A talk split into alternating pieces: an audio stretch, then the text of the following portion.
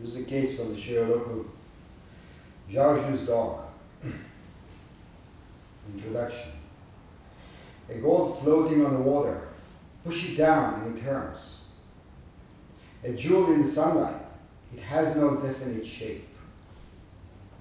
It cannot be attained by mindlessness, nor known by mindfulness. Immeasurably great people are turned about in the stream of words. Is there anyone who can escape? Case. Monk asked Zhaozhou, does the dog have Buddha nature or not? Zhaozhou said yes. The monk said, since it has, why is it then in this skin bag? Zhaozhou said, because he knows, yet deliberately transgresses.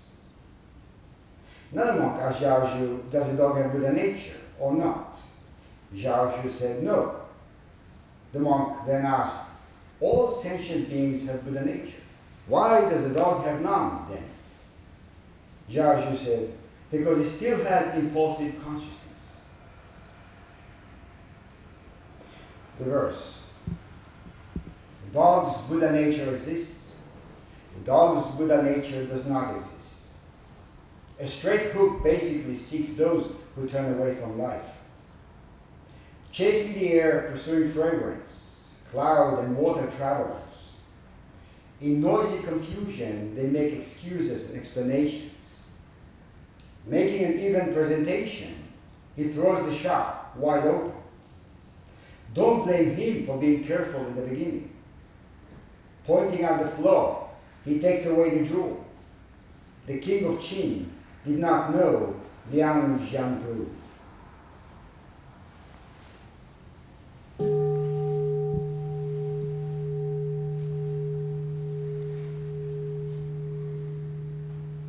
So a few words about the koans in, in general.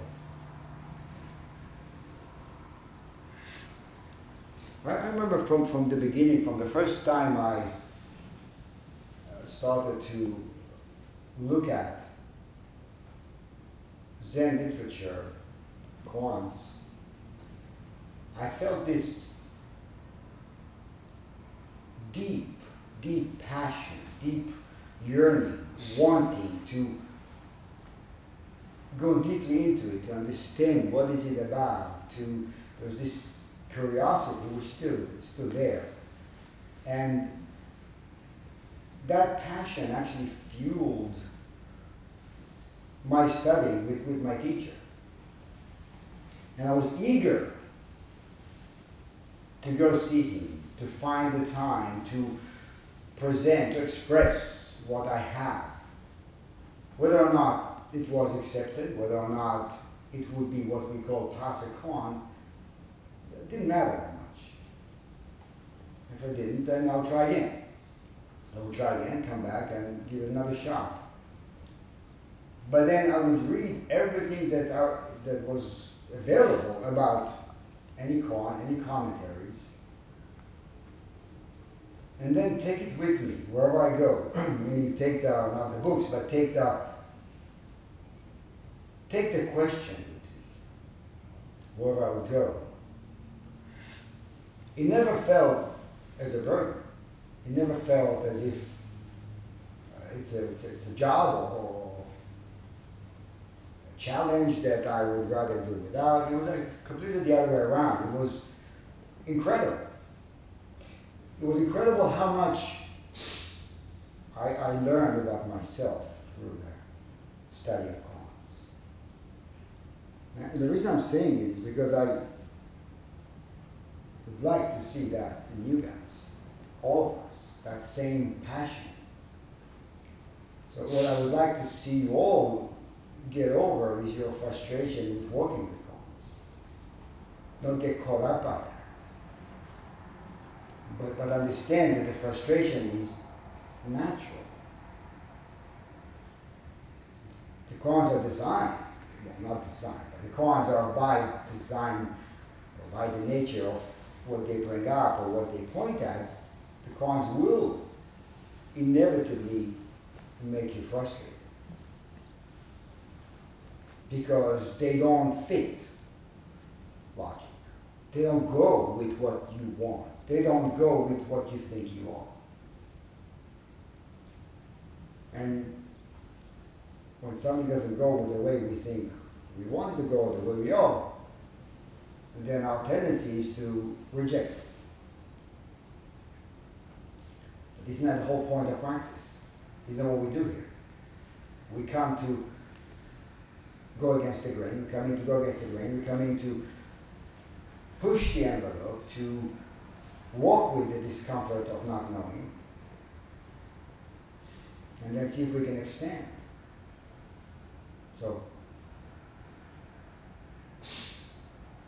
yeah, look at it deeply, and if you're not engaged yet in koan study, then ask me about it, and I will tell you if it's the right time. And if it is, then put your heart and soul and everything you've got into it. Work on it, but not as a job, not as a work, not as a chore. Look at it as a way to a way to, to help you break through. Upaya. Right? Skillful means. That's what it is. So, so um, at the beginning of the Genjo Koan, book study, uh, you remember we discussed the issue of viewing the practice as a way to uh, transport ourselves from delusion to realization, right? which is what we obviously think about practice or on practice when we first begin. And also how, how inevitably it creates more suffering if we practice with such a, in such a way, with such an idea in mind. Right? And then the problem with such a view is that it creates a division between where I'm at and where I want to be, or between what I have and what I don't have. And so there is the assumption that I'm lacking something, and then that specific practice will provide, will give me what's lacking, and will, will, will fill that gap or the void or the missing piece of, of the puzzle my life. Right? But obviously, the more we the more we practice this way, the more we we actually fortify the idea of a separate sense of self and the idea of a gap. Gaps are gaps. Doesn't matter what on the other ends of, of, of that imagined gap, on the other sides of that, right? So, yeah, there is this and there is over there, and I am not there. And because I'm not there, I am I have uh, been accustomed or I am explaining the difficulties in my life by saying, well, you know, I'm not there, so how could I experience something else? How could I experience expansion if I'm not there yet? I am under the category of being deluded. So with delusion, there is a job description and I'm just doing my job. so when we look at it, any thought, any thought of being somewhere or having something, right? Whatever it is, whatever we think we have, or whatever wherever we think we are, any thought like that implies that there is someone that is moving from one location to another, and someone that has the capacity to gain and lose a prized possession, or even something we don't like. But it implies that there is something fixed, unchanging, while everything else may be changing. Whether it's location or position or anything else that we want to have and we don't have at this point. And you know, of course, it's a common way of thinking. You know, that's what I said before about koans it goes against, koans goes against, go against the common, right? The way the common way of thinking. So it's common because most people feel like that, think like that, in terms of gaps, in terms of having and not having, in terms of being and not being, or being here and or versus being there. It's very common, but the fact that it's common doesn't make it true. It just makes it common. So, in other words, the fact that we individually and collectively find it natural and comfortable to think in this way doesn't verify it. It's not that, well, I, I am saying it, so it must be true. I'm doing it, it must be true. And that's often how we think. Or that's how we view our thoughts, right? You know, we, we, we observe our thoughts and we encounter a thought and the thought says something about us or about another person. And well, of course, I just had that thought, which means it's true. Because I'm thinking it. Or because I'm doing it. Or because I've been doing it most of my life. But does it? Does it really verify? Right? Or, or is it only showing us how deeply vested we are in this? How, how deeply we're trusting? And I mentioned it last week in our last uh, study, last book study, last session, that it is so ingrained, it is on cell level, it is so deep in us to think and speak and act in such ways that are essentially being upside down or reflect being upside down. But it does never, unless we practice, it doesn't feel upside down. Or we suffer the consequences. And then we go back well thinking maybe I have not done it right. Maybe I should even be more persistent in that way of being, in that way of talking, acting. And that's what we need to examine. Is it true? And being upright, you remember this if you have taken Jukai, studied Jukai. In Being Upright, Anderson writes, we must thoroughly examine how we use words. Words are the way discriminating consciousness enslaves itself. Observing how words enslave consciousness liberates discriminating consciousness. Right? And he says, in the realm of Dharma, ignoring the dependent co-arising of the self is equivalent to the original sin. It is the fundamental human disaster. I don't think he's exaggerating. It is a human disaster that we actually not just think this way, but we act based on that. It is a disaster. Look around us. Look at where we're at. Look what we do to each other. Look how easily we, we actually follow. Never mind if it's correct or incorrect. We follow. We follow what we hear because it comes from the same place we deeply trust. So if we are told certain things and we read certain things and we trust where this comes from, we are inevitably going to follow that because it speaks our language. That's what we see these days. That's why what is not true starting to become more and more true to people. What is not real is starting to become more real. And the more we do it, the more we get used to it. The more the, the lines, the, the lines that separate between what is actually going on and what's not, the more murky they become.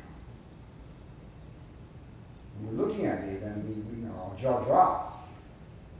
How can that be? But we have to look at how are we in relation to that and where does it come from? And, and the most important word here in, in this line, or the most important line, is we must thoroughly examine, he says. Back to Anderson. We must, we must thoroughly examine. Uh, rather than believe the common error of I think, therefore I am. I think, therefore I am. I just had that thought, and that thought verifies who I am and verifies the truth because the thought passed across my mind. And it lies at the, root of how we are, the root of our being. Only it lies at the root of our being, actually we believe it and we serve it diligently. And we create industries that support and nurture that way of being, that way of thinking. I think our entire economical structure is based on a sense of being that holds on to or that trusts having and not having. Or other ways of uh, creating, quantifying self, another. Somebody uh, recently sent me an article about this competitive meditation. I'm, not kidding. I was a little shocked. I'm not kidding. It said competitive meditation. I want to read a few words from that. It says the type A people are descending on the ancient practice of meditation and tweaking the quest for inner peace to suit their heart charging needs. It's good, right? This is uh, sutras of today, right? Telling it as it is, tweaking it, changing it to fit us, rather than looking at it and asking, "How can I change?" No, I don't want to change. I want that to change to fit me. So tweaking it. And tweaking the quest for inner peace to suit their hard charging needs. Now, raking up streaks, broadcasting their running tallies to the world. The result, for some, meditation has never been more stressful. Yeah. What we do, right? So in one online group, Members regularly check a scoreboard to see who has meditated the most days in a row. Right? Competitive meditation. A habit tracking website charge, charges the credit cards of meditators if they miss their sessions too often. Is it shocking? I mean, you know, really, is it, is it shocking to read that, or does it? It makes perfect sense. Why not take meditation and tweak it and make it fit us? Why not, right? And besides, if we do that, what's it do meditation? So it charges the credit card if they, if they miss too many sessions, too often. One company is teaching meditators on a wristband that reminds them to practice, and if they don't, give them a mild electric shock. That's how we are. I think we're shocked, it's a good thing. Because we have to recognize that this is how we are. That's what we do with everything. The founder of one of these companies said, There is something deep in the human psyche about wanting to compete and keep a streak going. It really helps motivate people. Right? It helps motivate people. Never mind that we are strengthening the root cause of our suffering. If we do that using what is what was born as, as, as medicine, we actually make it worse.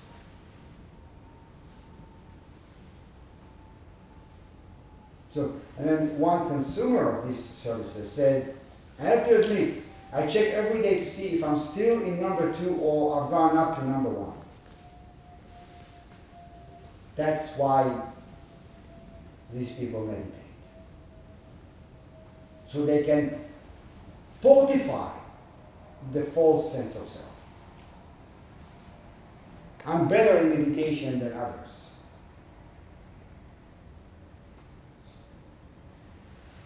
So instead of looking deeply and investigating what those impulses come from and what they're nurturing, what they nurture, we simply take it all for granted and actually believe it to be who we are. The Master Mumon actually said in the verse from a, uh, uh, a case in the Mumonkan, fools take this to be the original self. Fools take this to be the original self. Right? Those impulses that we create industries for and we, we nurture Right? Fools take this to be who they are. And it's real. So we have to learn to, well, that's why we stop. We stop the madness, we stop moving, and we look at Why, why am I doing this? Why am I saying that? Why do I act like that? What, where does it come from? Not to do it over and over and over again, but to stop and look at it. Where does it come from? And the Buddha actually said uh, that you can practice like a lion or like a dog. There's nothing to do with this dog in this case. So in one of his sermons, he spoke about two ways of practice. And he said, you can practice like a dog or can practice like a lion. Now, what, what does it mean to practice like a dog? If you have a dog, you probably go to the park occasionally, throw a stick to the dog, and wait for the dog to go get the stick, bring it back to you, put it down, and you do it over and over again. What does the dog do? Go after the stick, brings it back. After the stick, brings it back. If you had a lion, you throw a stick to the lion, the lion will come after you, not after the stick. The lion is not interested in the stick. It goes to the source, where it comes from, not what it does. Not what the habit does, not how the habit manifests as much as what is it? Why am I doing this? What am I running away from? What do I try to achieve? Where does the thought of lack come from? Or the sense of lack? Or the poverty mind? I don't have, I'm insufficient. Rather than try to feed it by going back to old patterns that we do must admit that don't work. So rather than do it over and over again, stop and look. Is it true? And again, the fact that I've been doing it for a long time doesn't verify, it doesn't make it true. So how do we do that? How do we look?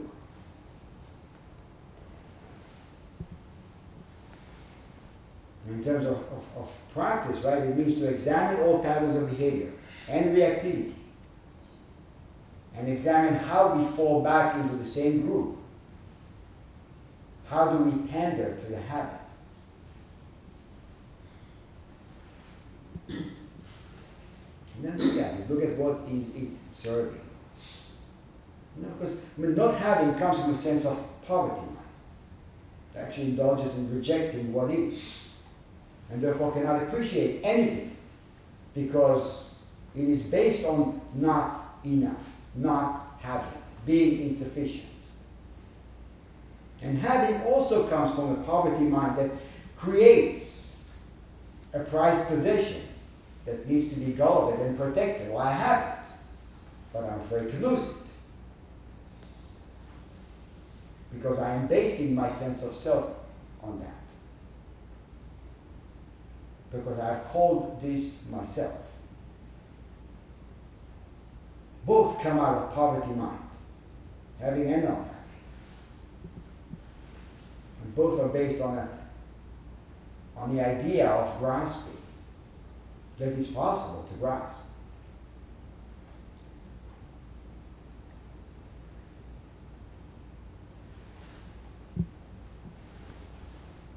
In terms of practice, right, it all leads to the urgency of the examination that we have to do it, and we have to do it today.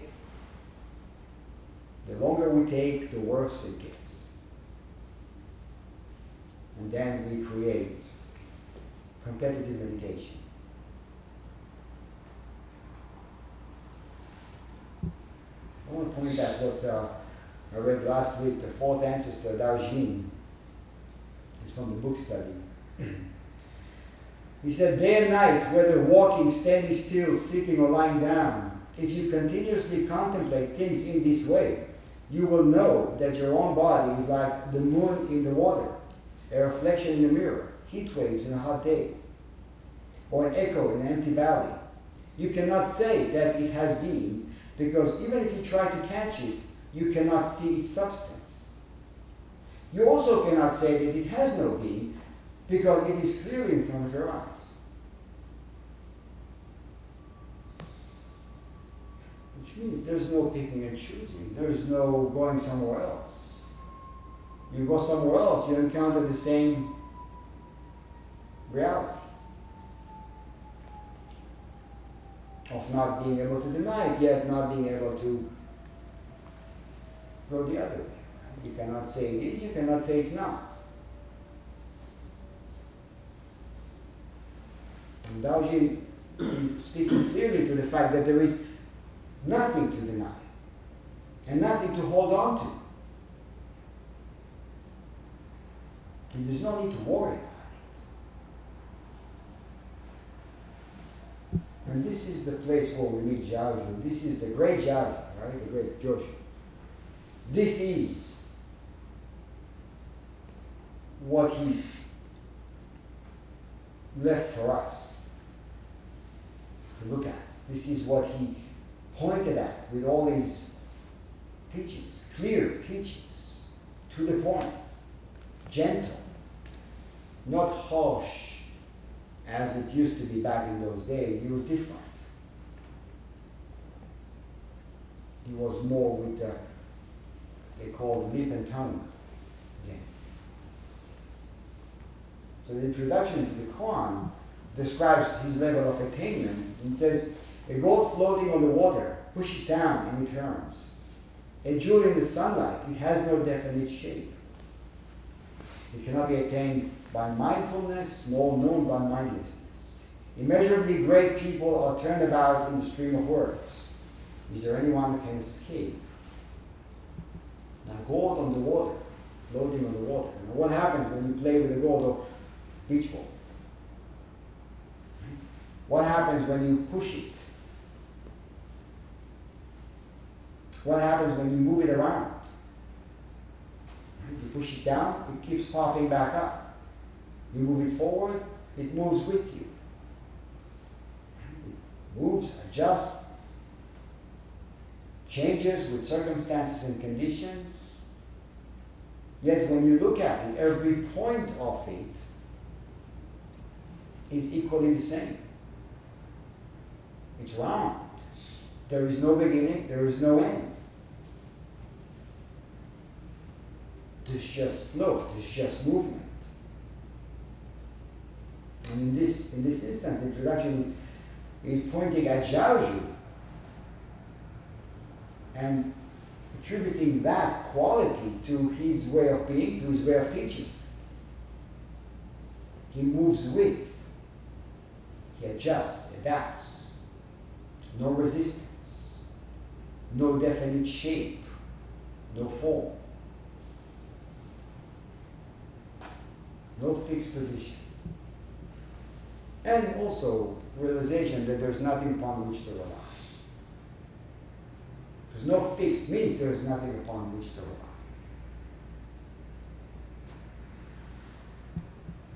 In a way, you know, what, they're pointing at is the aim of our practice, both Aikido and Zen actually. The aim of our practice is to move from a fixed sense of being, a fixed position, to a constantly flowing and merging and adapting way of being, way of living. To continuously verify, clarify that holding on is just an illusion. Holding on to what was, holding on to what will be, expecting, lamenting, denying, all falls under the same category because it's there's nothing upon which to rely. And it's actually very relevant to us. At times we ponder where are we at in this practice.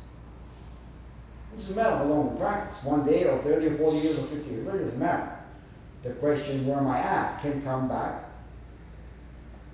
Then how do we look at it? What do I do with practice, or what does practice do with me? And, and all we have to do is just look at our lives. Look at where we are. Look at where we get stuck with repetitive thoughts about self worth, about being insufficient, maybe hold grudge for a long time to somebody who has done or said things that were hurtful. We occupy with regrets, paralyzed by fears. So just look at what is gripping you, what is grabbing you, what is defining you. And then look at it and enter from there. Because all it is, and it's not, again, it's not, we have to remember, it's not a way to, well, I can feel worse about myself. Because here I am practicing for a while and I'm still stuck with this or that. That comes from the same place. So, so to change that is to see that as a point of entry rather than a point of being further stuck or, or, or being verified by the fact that I'm stuck. There is stuckness, but there is no I am stuck.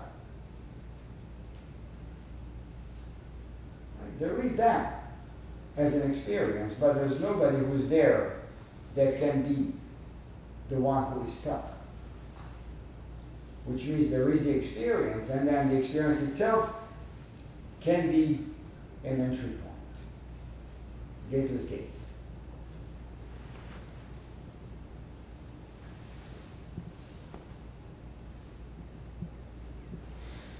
In the end of the Genjo at the end, uh, I'm just going to read that again because we did it last week and I find it very uh, powerful and sobering. Dogen said, Therefore, was the last paragraph, the last teachings of the Genjo Therefore, if there are fish that would swim or birds that would fly, only after investigating the entire ocean or sky, they would find neither path nor place. When we make this very place our own, our practice becomes the actualization of reality, the Genjo When we make this path our own, our activity naturally becomes actualized reality. This path, this place, is neither big nor small, neither self nor others. It has no, it has not existed before this moment, nor it, has it come into existence now. Therefore, the reality of all being, of all things, is thus. In the same way, when a person engages in practice enlightenment in the Buddha way, as the person realizes one Dharma, the person permeates that Dharma. As the person encounters one practice, the person fully practices that practice. For this, uh, there is a place and a path. The boundary of the known is not clear. This is because the known, which appears limited, is born and practiced simultaneously with the complete penetration of the Buddha Dharma. We should not think that what we have attained is conceived by ourselves and known by our discriminating mind. Although complete enlightenment is immediately actualized, its intimacy is such that it does not necessarily form as a view. In fact, viewing is not something fixed. So, a boat floating on the water maybe a short way to say that. A boat floating on the water, no fixed position. You cannot deny that there is that, but you cannot also deny that that is continuously not what we think it is, because it's not fixed. So every instance is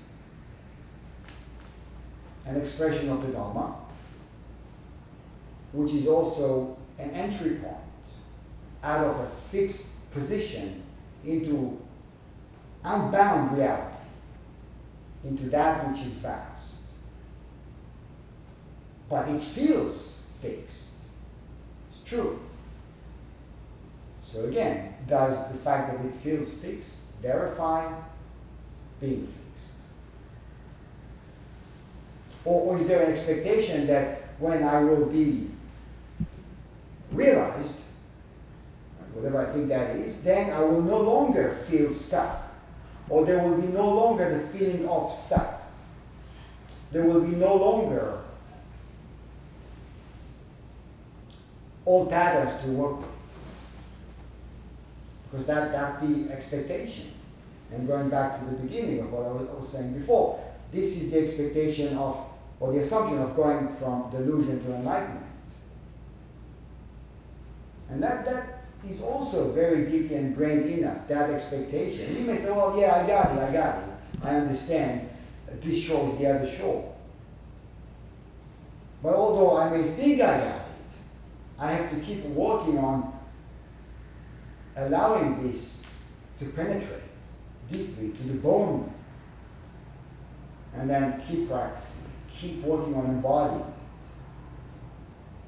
Because it never ends.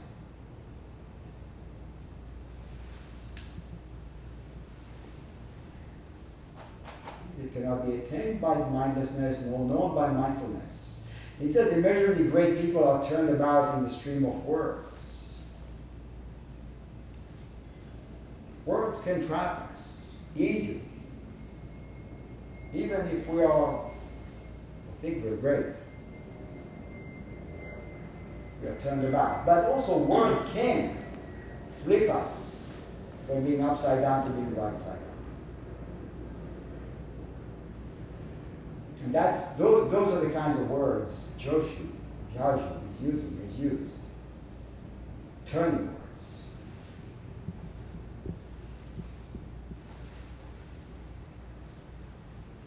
So monk asked Zhaozhou, does the dog have Buddha nature or not? And Zhaozhou said yes. And the footnote to that says, yet it has never been added. Yes, yet it has never been added what we call Buddha nature is actually not in question. But as soon as we say Buddha nature, we create a conceptual gem that we want to possess. Or that we may ask ourselves, do I have it or not? So as soon as we say Buddha nature, actually, and we start to think about it, that thought gives birth to the question Do I have Buddha nature? Is there Buddha nature? So the question actually comes after, not so. It's not the question is not about Buddha nature actually. The question is about where does this mess come from? Where do my doubts about this come from? About who I am, about my self worth, sense of self worth. So it's good because it's pointing at the same place that we come up, the same place that creates the mess that gets us trapped. So does dog have Buddha nature, right? He said that Zhaozhou said yes, using poison to get rid of poison, using sickness to get rid of sickness. And the monk asked the question for being stuck in the mud of dualism, opposition. And Zhaozhou actually went into the mud while being free flowing. Being in the mud with the monk yet at the same time completely free. So it didn't stick to him. And therefore he matched the question very fittingly. But interesting thing is, Zhaozhou's yes is not the same yes that the monk heard. The monk was asking from that place, and the question, the answer came and wasn't probably interpreted. We don't know actually because it doesn't say much about how what the monk did after that or whether or not this moved something. But what we do know is that Zhaozhou's yes did not come from a place of yes and no. Or Zhaozhou's yes was not in opposition to a no. But the monk's question came from duality of yes and no. That we can see. So then he asked further, since it has, why is it then in this bag? And Zhaozhou said, because he knows yet deliberately transgresses. And the footnote to that says, don't assume he's not talking about you. Right? As in the case of all koans. But who else would they be talking about, if not you? one of the challenges of working with koans is actually to see that, or to see how they are intimately related to our lives, to you, to everything that you're going through.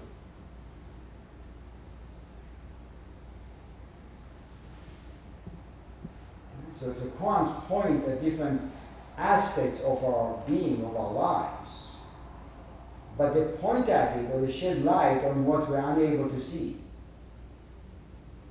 So then we work with the koan to open up to that. And little by little, as we, if we do diligently work with koans, little by little, something does begin to move. If we are diligent. Have to end that. Because if we work on koans on weekends, not happening. We actually may become more frustrated. But day and night is day and night, as Daoxin said. Day and night you must work on it this way. You must question, you must ponder, you must inquire and investigate night. He says, deliberately, he knows yet deliberately transgresses. Now, Bodhisattva He's actually the one who resides in this skin bag. Bodhisattva studies the mechanism of suffering and the cessation of suffering. You can change suffering to dissatisfactory or dissatisfaction. And commits to being of service to others as a vehicle for liberation, regardless of how difficult or impossible it is. He knows yet deliberately transgresses. Who's he? Who's she? Look at the four vows. What do we vow? Creations are numberless. I vow to free them all. All of them. Delusions inexhaustible. I vow to transform all of them. Reality is boundless.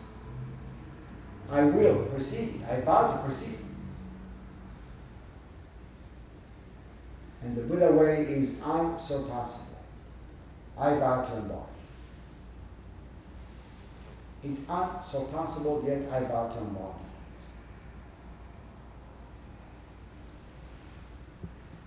So each one of those vows go beyond common sense. Transgress, transcend logic. And yet, this is our job description, description as bodhisattva. This is what we do. This is what we vow to do. To know that you may never be able to accomplish this task in your lifetime. To know that, yet to deliberately do the best you can to go against common sense. Your own common sense, society, other people saying this is stupid.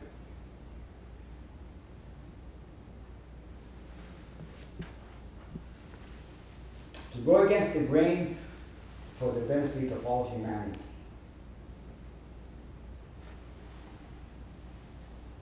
Another monk asked Zhao does a dog with the nature or not?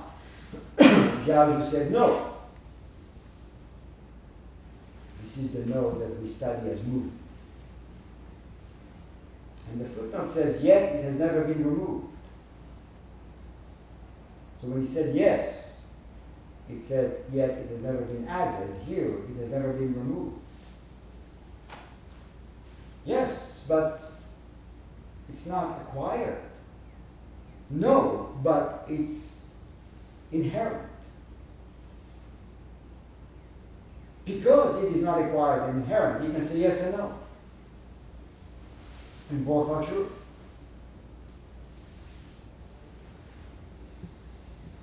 And this line, this the second monk asked, this line is, is taken up and used uh, was used as a koan by Mumon. and we study that, and it's the first koan that we have to work with. Zhaozhou's move, the first barrier to penetrate. Now, it's translated here as no, but it is not equivalent to our uh, to the connotation we have, a conventional use of the word no. It's not a no that negates anything, it's a no that includes and embraces everything. Because no, everything coexists. Because no, nothing is ever missing.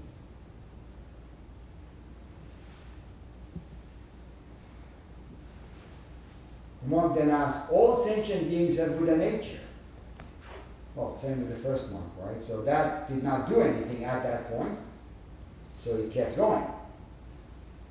Makes no sense, right? All sentient beings have Buddha nature. How come this dog doesn't? And Zhao said, because he still has impulsive consciousness. This is also translated a different uh, book as karmic consciousness. Karmic consciousness.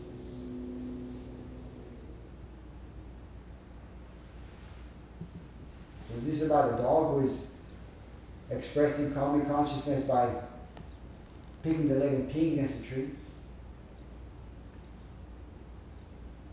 Or is this about a monk who is expressing it by asking the question?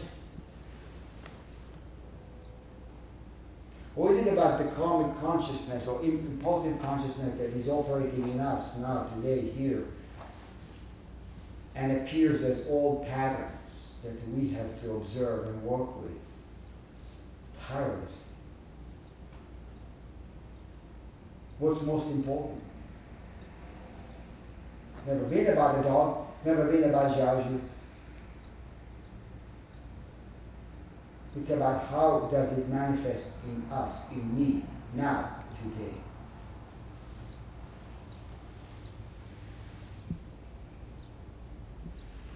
You remember, the story about the priest who asked Pai Chang if an enlightened person is free of karma.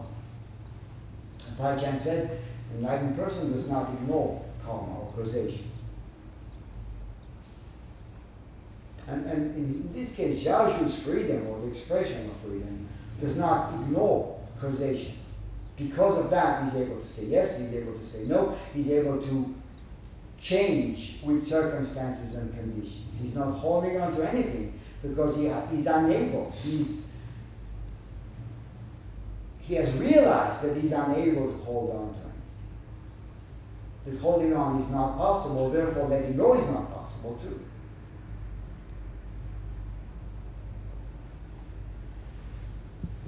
Yes and no. You remember from the Genjo Koan, when all dharmas are the Buddha Dharma, there is no delusion and realization, practice life and death. Buddhas, sorry, I'll read it again. I'm reading the other way. When all Buddhas dharmas are the Buddha Dharma, there is delusion and realization, practice life and death. Buddhas are living beings. That's yes. There is. When the 10,000 dharmas are without a fixed self, there is no delusion and no realization, no Buddhas, no living beings, no birth and no death. The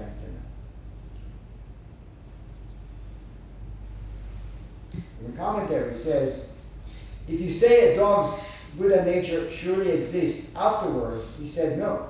If it surely does not exist, still previously he said yes. And if you say yes and or no are, are just temporary responses spoken according to the situation. In each, there is some reason. That is why it is said that someone with clear eyes has no nest. The point of this monk's question was to broaden his perspective and learning. He didn't base it on his own fundamental endowment. In other words, he did not ask the question from the source. He asked the question from not trusting the source. And when we don't trust the source, we trust something else. And that something else has many questions. Actually, that something else is never satisfied with any answer. So as soon as there's an answer, there comes a new question. Because it is marked by dissatisfactory.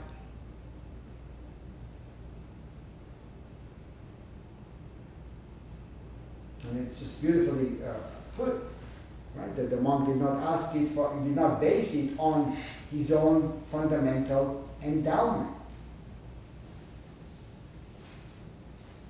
Because he doubted. Or because he trusted something else. And the verse says, the dog's Buddha nature exists, the dog's Buddha nature does not exist. And the footnote says, he beats them into one lump, forges them into one mass. Because it is one. And because one has many kinds. Yes works and no works. And it's not jumping from yes and no. It's not choosing yes or no. It's just expressing. Then it says, the next line says, a straight hook basically seeks those who turn away from life. And the footnote says, these monks should die today. Now this is talking about these monks here. Because these monks have died or have, have missed, we don't know, but maybe they have missed their chance to die before they died. So they were not able to die before dying. Curved who catches the masses. That's what that means. Because it gives us exactly what we want.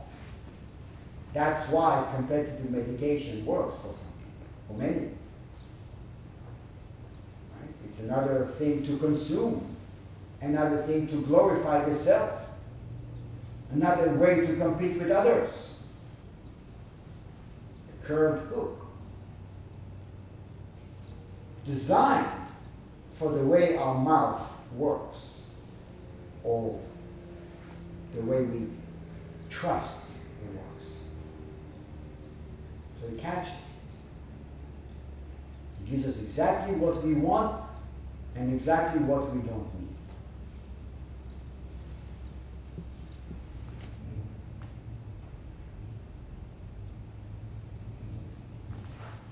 And we want life to match our desires rather than change ourselves to match reality. And a straight who catches those who go against the grain, don't obey the, obey the habits, those who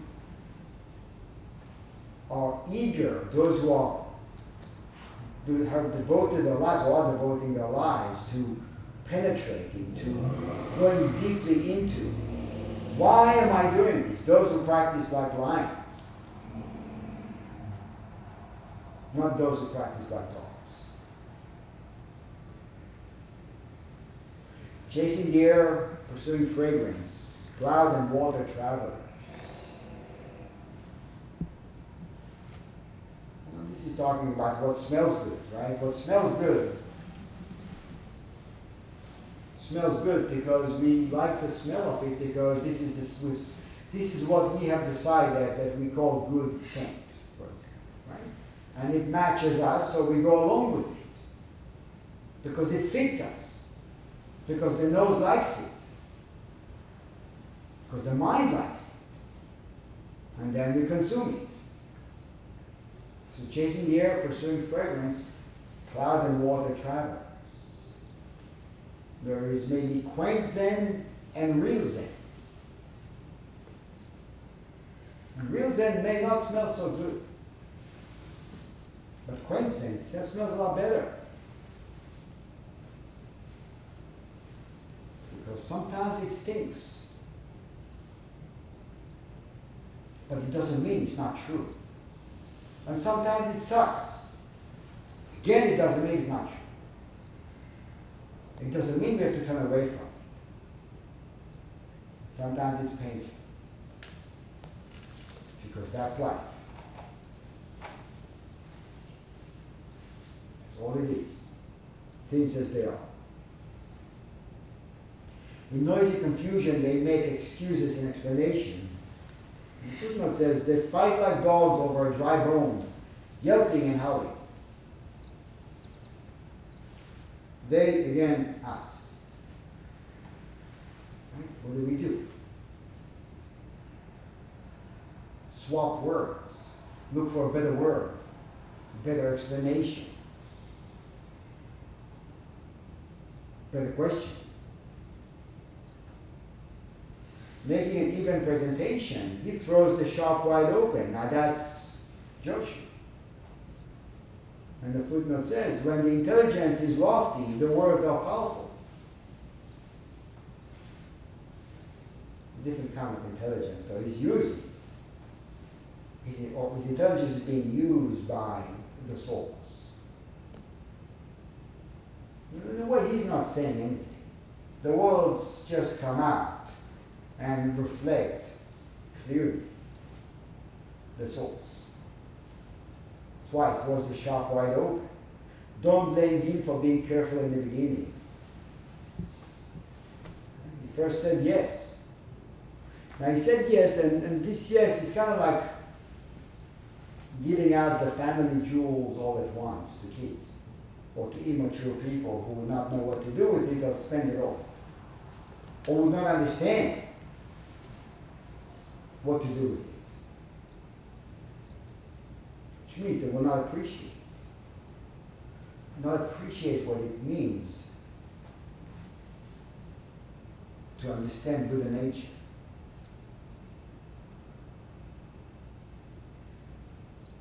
As, as an endowment, as something that we are born as, not something that we can acquire and lose or to understand the responsibility of practice.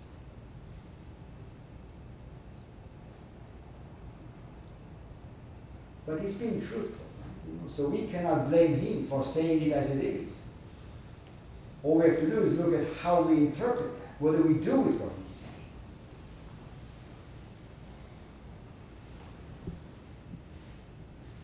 Pointing out the flaw, he takes away the jewel. And the footnote says, a daylight thief steals skillfully. It's easy to get trapped by mincing words, right? Chopping it up and comparing rather than see what the words are pointing at.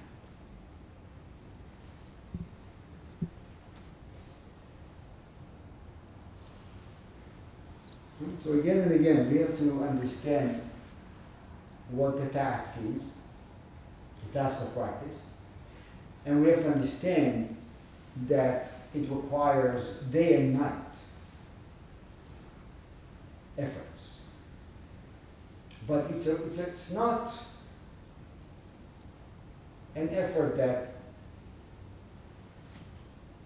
we need to take breaks from. Because even when we take a break, even when we hang out, even when we chill out or whatever, still we can practice diligently. Still we can examine. We can look at the way we act. We can look at the way we interact. We can look at what triggers us and work with it. We can change all patterns, or at least acknowledge or bear witness to how karma manifests in us. Right? Bear witness to it, presence it, embrace it, and then enter from there.